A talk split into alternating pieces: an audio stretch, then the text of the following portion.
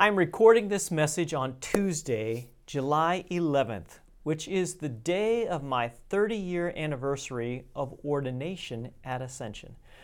I have been one of your pastors for three decades, and I am first and foremost thankful to God that He has allowed me to be with you and as He wills to remain with you for however long He so desires. Staying in the same congregation for this many years has allowed me to pastor those who were children when I first came and now to pastor their children. I have been blessed to work with so many wonderful fellow staff members vicars, DCEs, secretaries, preschool teachers, daycare leaders, fellow pastors, and oh, an army of lay leaders and congregation members. You all have truly been a blessing to me and my family. Over the years, I have learned that I just love, love, love teaching seventh graders, telling preschoolers and open arms children the stories from the Bible as we do weekly chapel. I have so enjoyed caring for people who are homebound and those who are at the end of their lives here on this earth, and then to sing to them the songs of the faith. It has been my true privilege to preside over the funeral services of so many dear members who have had such a, a who have been such a joy to work with and to perform hundreds of baptisms, weddings, and preach messages that point people to Jesus and the life that we have in Him. Over the past 30 years, with you and many fellow leaders and pastors, we have expanded our Tyler facilities, added a campus with childcare at Maple, revitalized a ministry in Pratt, blessed ministries in Brazil, India, Taiwan, Guinea, Tanzania, Ghana, and here at home with passageways and embrace. Even during the pandemic, we, by God's grace, revitalized our Tyler facilities and expanded those at Maple. And thankfully, God is not done with us, but graciously continues to invite us into the ministries that He has in mind for the coming years.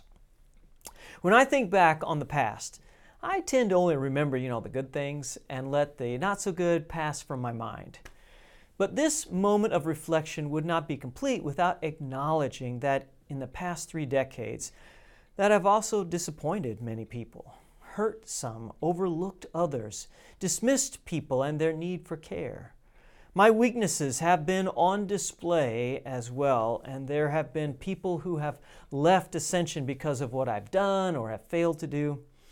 Now, this isn't a blanket apology, but a recognition that having spent this much time with the same group of people, that I've not always treated everyone as they have deserved as children of God.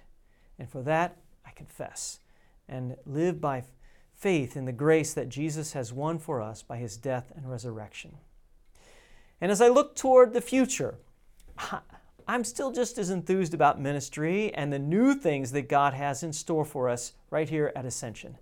I'm hopeful about our days to come as we move beyond the pandemic, and I'm encouraged that even though church attendance in the United States is on a steady decline, that Ascension has much to offer our surrounding community and I'm filled with joy and hope that our Lord Jesus will indeed lead us into ministry that will seek and to save the lost. On a regular basis, I keep Ascension members in my prayers.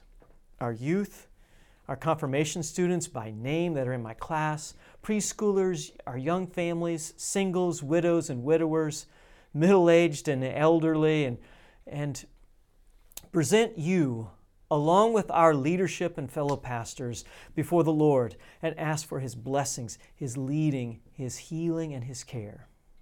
And so, blessings on you as we together live as God's people.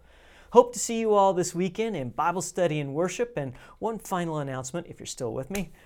We will be celebrating my 30 years of ministry on August 6th with a catered meal at noon at the Tyler campus, and my son Matthew will be the guest preacher that weekend. Have a great week.